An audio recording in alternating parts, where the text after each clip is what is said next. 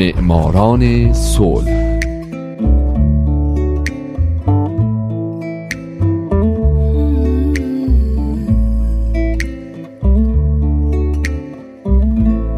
امروز یک شنبه است. اینجا رادیو پیام دوسته و حالا نوبت می‌رسه به معماران صلح.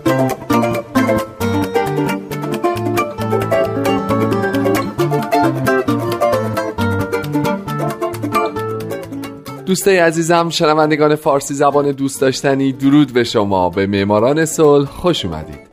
این برنامه به برندگان نوبل صلح می‌پردازه. به زنان و مردان و مؤسسات دولتی و غیر دولتی که برای رسیدن به صلح تلاش کردند.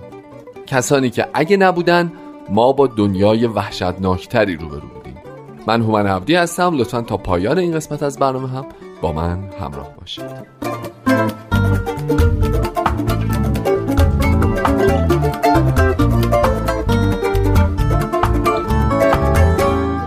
این هفته سال 2012 اتحادیه اروپا قسمت دوم.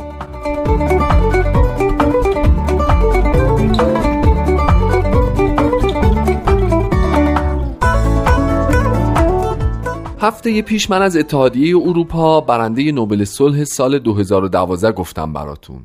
از پیدایشش، ارگانهای مختلف و خروج بریتانیا از این اتحادیه. سوالی که برای بعضی ها پیش اومده بود این بود که آیا کشورهای عضو اتحادیه اروپا همه قدرت رو به این اتحادیه تفویض کردن؟ که این البته درست نیست. این کشورها در برخی از حوزه ها اختیار قانونگذاری و تصمیم گیری رو به طور کامل به اتحادیه واگذار کردن اما نه همش رو. به این ترتیب که این اتحادیه برای برخی موارد از جمله قانونگذاری و تصمیم گیری باید با کشورهای اروپایی مذاکره بکنه و به یک نتیجه واحد برسن تا بتونن اون قانون رو اجرایش بکنن.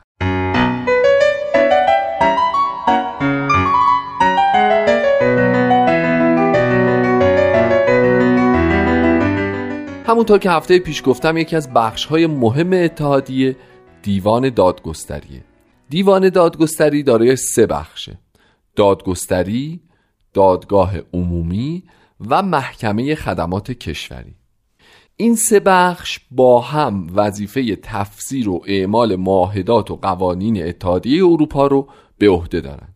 اتحادیه اروپا و به خصوص دادگستری این اتحادیه طبق اساسنامه موظفه بر اساس احترام به کرامت انسانی، آزادی، دموکراسی، برابری، حکومت قانون و احترام به حقوق بشر از جمله حقوق اقلیت ها و کسرتگرایی، عدم تبعیض، بردباری، عدالت، همبستگی و برابری بین زنان و مردان عمل کنه.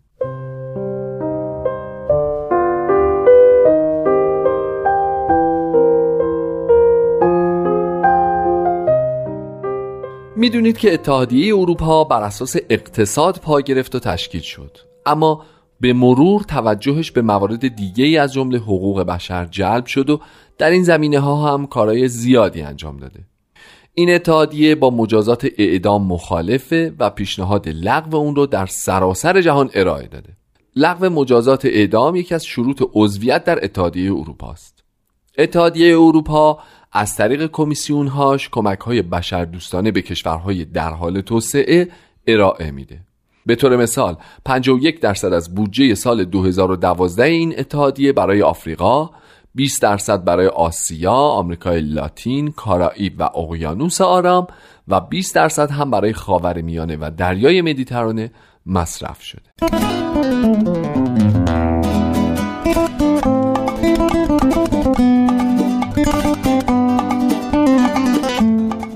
در حوزه اقتصاد اتحادیه اروپا یک بازار واحد برای بیش از 500 میلیون اروپایی ایجاد کرده 19 کشور عضو اتحادیه به منطقه یورو پیوستن و یورو دومین ذخیره ارزی جهان و دومین ارز مورد معامله در جهان بعد از دلار آمریکاست. در اروپا ما امروزه شاهد تجارت آزاد کالاها و خدمات در میون کشورهای عضو هستیم شهروندان کشورهای عضو می‌تونن برای کار و زندگی به همراه خانوادهشون در هر نقطه اتحادیه اروپا زندگی کنن و سرمایه بین کشورهای عضو آزادانه جابجا جا میشه. همچنین اروپایی ها آزادن در انتخابات دولت های محلی در کشور محل زندگیشون شرکت کنند و رأی بدن. توی این اتحادیه طبق اساسنامه ها کشورهای عضو سیاست مشترک در مورد پناهندگی و مهاجرت رو پذیرفتن و همگی در تأمین اعتبار هزینه های تحقیقات رشد و توسعه فناوری حضوری فعال دارند. به نظر می‌رسه که همه اینها و بسیاری قوانین دیگه اتحادیه رو شبیه به یک کشور کرده نه یک قاره تشکیل شده از کشورهای مختلف.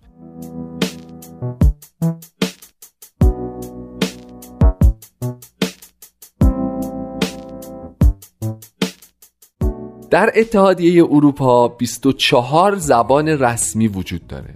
از انگلیسی و فرانسوی و آلمانی بگیرین تا مالتی و بلغاری و پرتغالی.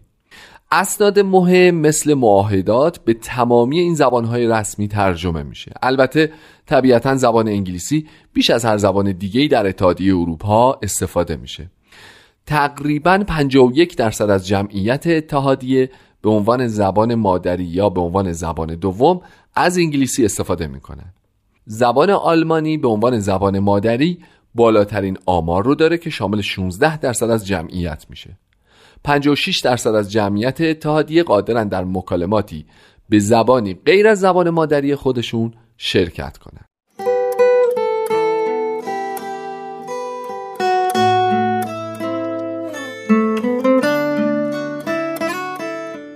بسیاری از زبانهای رسمی اتحادیه اروپا برنده جایزه نوبل صلح سال 2012 میلادی به وسیله الفبای لاتین نوشته میشه به جز زبان بلغاری که با الفبای سیلیک و زبان یونانی که با الفبای یونانی نوشته میشن.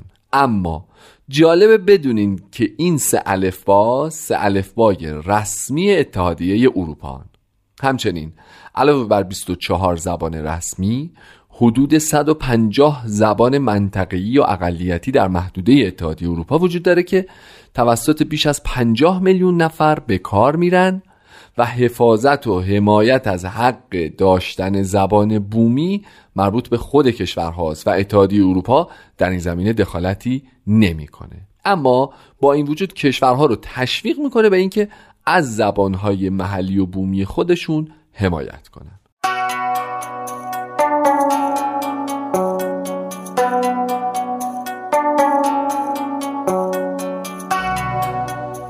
اتحادیه اروپا یک نهاد سکولاره که هیچ ارتباط و وابستگی رسمی با هیچ دین و مذهبی نداره. این اتحادیه بر اساس پیمان عملکرد اتحادیه اروپا کلیساها، انجمنهای مذهبی و همچنین جوامع فلسفی و غیر مذهبی رو به رسمیت می‌شناسه. در مقدمه پیمان اتحادیه اروپا به میراث فرهنگی مذهبی و انسانی اروپا اشاره شده. بنابراین اونا معتقدن هر آنچه از گذشتگان به یادگار مونده اهمیت داره و هیچ کدوم بر دیگری ارجحیتی نداره. بین کشورهای اتحادیه اروپا طبق معاهده ها و اساسنامه هاش همکاری های فرهنگی برقرار شده. از جمله آغاز یک برنامه هفت ساله فرهنگی در سال 2000 اعلان رویدادهای فرهنگی اروپا در هر ماه و تشکیل ارکستر جوانان اتحادیه اروپا.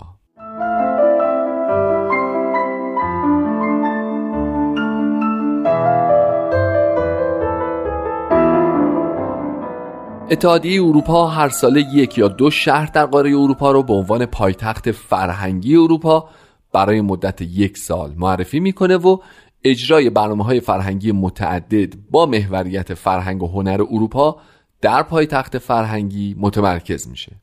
این انتخاب فرصتی مهم رو به اون شهر میده که از منافع گسترده فرهنگی اجتماعی و اقتصادی بهره بشه و به جمعیت شهر این امکان رو میده تا با تغییر چهره شهر و پشتیبانی از برنامه های فرهنگی ارتباط خودشون رو با جهان بیشتر بکنن و جایگاه بین المللی شهرشون رو بالا ببرن.